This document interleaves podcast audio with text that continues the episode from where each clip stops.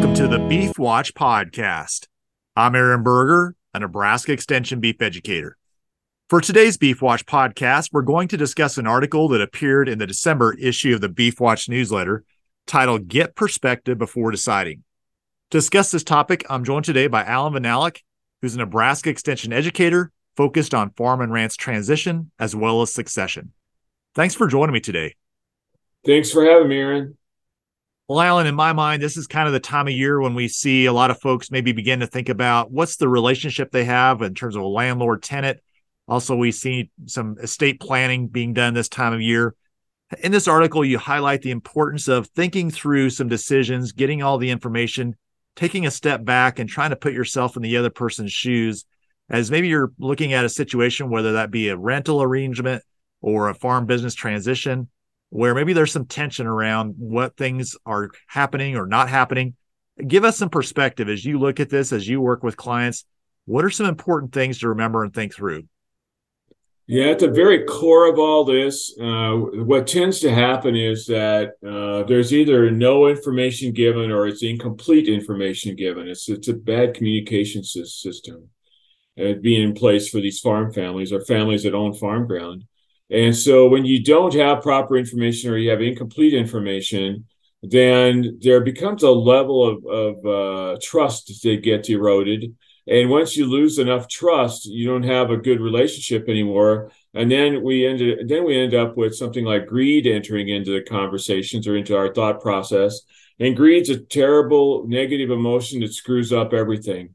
And uh, so, you know, I always start with are we having good communications about this back and forth? And the second part of it that goes right along with it, when we when we talk about what we're going to do with a farm in terms of rental agreements or estate planning, maybe the first conversation families need to have is when we get done with this situation, are we going to have a family or not? I think that that's got to be done first. Make sure that everybody's committed to having the family first. I just talked with uh, someone yesterday that was working through a family situation where they're working on farm estate planning, and you know that they she said we our family has made the the commitment to have a family first and that's making all the changes in the world. That helps our conversations a lot because then people are thinking about the family first how each other feels about it first rather themselves first or any any any petty jealousies or any petty uh, greed that they'd have put in place. So let's have that conversation first make sure everybody's you know in a good in a good spot. One of the other things you talk about in the article is just how sometimes we see transition of the older generation to the next generation off farm heirs. And in some cases that older generation had a working relationship with someone leasing ground. Now there's a transition to the next generation. And all of a sudden maybe we're looking at lease agreements again. And and from a cash perspective rental arrangement maybe it doesn't look quite right. Talk through with us just some things to make sure that if you're entering into a situation either from a landlord perspective or as a tenant that uh, you're trying to understand where the other person might be. Yeah so it's very interesting to note that uh, i was working with this family here about 10 or 15 10 or 12 years ago now and and uh, in that part of the state i'll just tell the story and that illustrates the point i'm trying to make here the, working with a family in one part of the state here, and in, that part of the state where that was at, it was highly productive farm ground, and it was and it should have been renting at that time for about three hundred dollars an acre. The four kids had their parent pass away. The last parent passed away. Both parents are gone now. They're sitting down with the kid. With the four of them are sitting down with their brother. He's one of the four that uh, took over the farm farming operation. And the other three said, you know, brother, we want you to stay on the farm. We're not going to sell the farm. We're willing to take our cash rental income from yours from our share each uh, how much are you paying mom and dad for cash rent? And he says, I'm paying mom and dad $65 an acre. And since the going rate's $300 an acre, what does everyone jump? What conclusions the other three jump to? The other three jump to the conclusion that, oh my gosh, the farming brothers taking advantage of mom and dad's estate, taking advantage of us. Uh, we should maybe even go back and charge back rent. Well, first of all, once rent's agreed to and paid for in a year, the contract's complete, and there's no such thing as back rent. But um, secondly, secondly, we have to understand that in many cases, and that's kind of a deal. I, by the way, I call that deal the sweetheart deal. But in, in many cases, the farmer off probably offered to pay their parents more, but the parents simply decided they didn't need it or just didn't want it, and they just didn't ask for more. They never asked for more. So he's been paying this low rent for you know 30 35 years something like that so but but let's examine that for a minute. At, at $300 an acre cash rent you're paying 65 before you jump to the conclusion that, that bad things are happening to the, your mom and dad's estate let's ask more questions. So it's questions like who's paying the taxes on this? At $65 an acre i bet the farmer is paying the taxes on it not the parents. At uh, $65 an acre, uh, who's taking care of uh, fences if there's a pasture there? Who's taking care of taking care of volunteer tree work or fixing fixing fixing excessive erosion in fields and covering all repair all covering all repair costs of irrigation equipment or installing terraces, or other conservation structures. Probably the farmer is the, even though those are considered to be landowner expenses, the farmer probably just took care of that because they just knew. And who took care of the, if there's a house on the place, who took care of the new roof, the new windows, the siding on the house, rock the driveway, maintain the rest of the farmstead, painting buildings, all those kind of things. Those are usually landowner expenses, but I, I would say that in case this case, uh, because of low rent being paid, he probably never turned a bill in to mom and dad. He just took care of all those things. And beyond the land, in many cases, that farmer and their spouse, because they're the local people that are there where the parents are were at, help their parents with all the end of life steps, which might include the daily task of delivering meals and groceries, assisted to get them to getting them to assisted living, did to the nursing home or the hospice, and all the medical came, all the medical appointments that come with all the end of life issues and all those end of life things that happen. And so, you know, I, I think that sometimes we have to explore the whole story before we jump to any conclusions about what's a good rent or what's a bad rent, based on what we think is a sweetheart deal maybe there maybe $65 an acre was plenty. And and yet one other observation quickly that the farmer intended here, farmer tenant has worked that property for dozens if not uh, you know for 30 40 50 years. And they get very attached to it and they tend to view that as theirs and they tend to feel like they own it. But they forget it's a part of the whole estate or the fact that it's just plain rented property where the business agreement can be terminated. It's a business agreement so Belt needs to understand that this happens because you're you're attached, and, and the, I understand why the farmers are attached to that property. They're attached because of the sweat equity they put into it all those years. In many cases, they've done improvements and, and repairs and fixes on the property that they simply never reported to the landowner. And that's part of this incomplete or no information problem that we have that I described at the beginning of this conversation.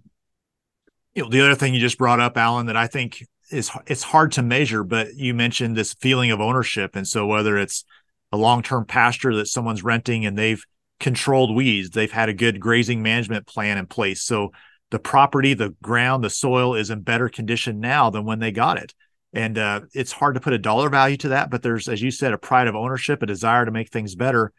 And so when it comes to a place where they're maybe accused of having not done a good job, it, it's kind of a painful situation. Absolutely, and, and they almost get indignant. In some cases, not all, but in some cases, the the the, the tenant then almost gets really uh, put off, indignant, upset that he's even being questioned about the work he's done there. And uh, and, and, and and once that trust has been eroded, once that trust is gone, it's really hard to go back and go to the landowners and say, "Listen, I've done all these things. I've, I've you know, I've, I've, taken care of the volunteer trees for you, even though I, in most cases, the trees are volunteer trees are a landowner expense. I've taken care of the, the, the, the thistles. You don't have a noxious weed problem out here. I've taken care of those dang cedar trees. And I talked about trees already, but, but the point is, I've done all these things to make sure that pasture's in good shape, and I put a good fence out there. I've never overgrazed. I've always pulled cattle if it's a real dry year, and I've done all the things I'm supposed to do to make sure that pasture's in better shape and now you're questioning what I've what I've done for you. I've put more into that pasture than you'll ever know. And but but that's part of that communication. He's just not they're not doing a good job of of uh, making sure that the tenant isn't doing a good job of making sure that landowners know what they're doing out there each and every year. That and that that needs to be communicated at the end of those leases when those rent payments are made. Go see that person and per- see those those those landowners in person if possible, hand them a check and say, okay, so I also did this and this and this and this and this, and what part of the pasture did I, I controlled weeds in? Uh, I did extra work out here in that part of the area and that sort of thing. So the landowner has an appreciation for the work those people have done. Alan, as we look at Nebraska, we look at the average age of producers and we look at the amount of farm and ranch ground that's going to transition in the next 10, 15 years. This whole communication thing, being able to work with folks, it just seems to me becomes more and more important as we go forward as we see more and more those of who are working the land don't actually own the land. Give some perspective on that. Yeah, the priority here should be uh, the priority here, especially on a lease arrangement, is that we have written leases. Uh, a lot of people my age and older, uh, the older generation, my parents' generation, you know, just very were very adamant that my word is my bond and my handshake is a deal. And uh, the problem with that is that our generation also also held this information very tightly. We didn't share it with anyone. So my information is my information only, and I'm not sharing that with my neighbor because my neighbor doesn't need to know what I'm doing, and we're, we just don't tell. We just don't let anybody know. And my parents were even the, fact that you know my parents didn't even want to tell tell my aunt and uncle what their business was. That that was our business and our business only, internal family communication.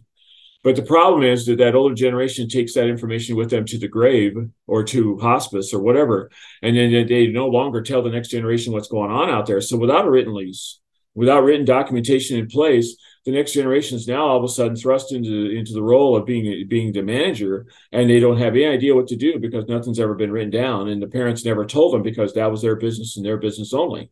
And and I think we have to be really careful about that. I think we have to make sure the next generation knows exactly what's going on out there um, and, and can manage the next day if, if you happen to have a car accident and you're gone, you're terminated, you you have met your demise. And so I think that those that I think that's the reason we want to have this good communication and get these things all laid out because uh, even though we don't ever plan to retire, uh, we're all going to have our demise someday. So what happens? What happens to our stuff? What happens to all these business arrangements when we're not here? Anything else on this topic you think would be valuable as we point towards wrapping this up? The other thing I would just throw in quick is is that if, if somebody has an operation that they don't know who they're going to or land that they don't know who they're going to get it to or or, or who's going to take over their operation if they have a large enough operation that they want to keep it separate as its own operation, uh, they could consider contacting me because I'd love to talk to them about the Nebraska Land Link because the land link is trying to match up landowners with land seekers and right now i have 160 land seekers and i have about 15 landowners. And so i'd love to match up more landowners with more land seekers so we can make those matches and keep those operations going as their own separate operations because we got quite a number of young people that would love to either add acres to their own operation that they have if it's in the right location or would like to start work on an operation as it works as it, was, it would work for them uh, positively. So um, I think that's the other thing I would mention. Thanks again for joining me today. Thanks, thanks, Aaron. Thanks for having me. So, for more information on the article that was discussed in today's Beef Watch podcast, you can find the article at the beef.unl.edu website. Again, if you have questions about farm and ranch business transition, I would encourage you to contact Alan Vyhnalek. Again, he's a Nebraska Extension educator.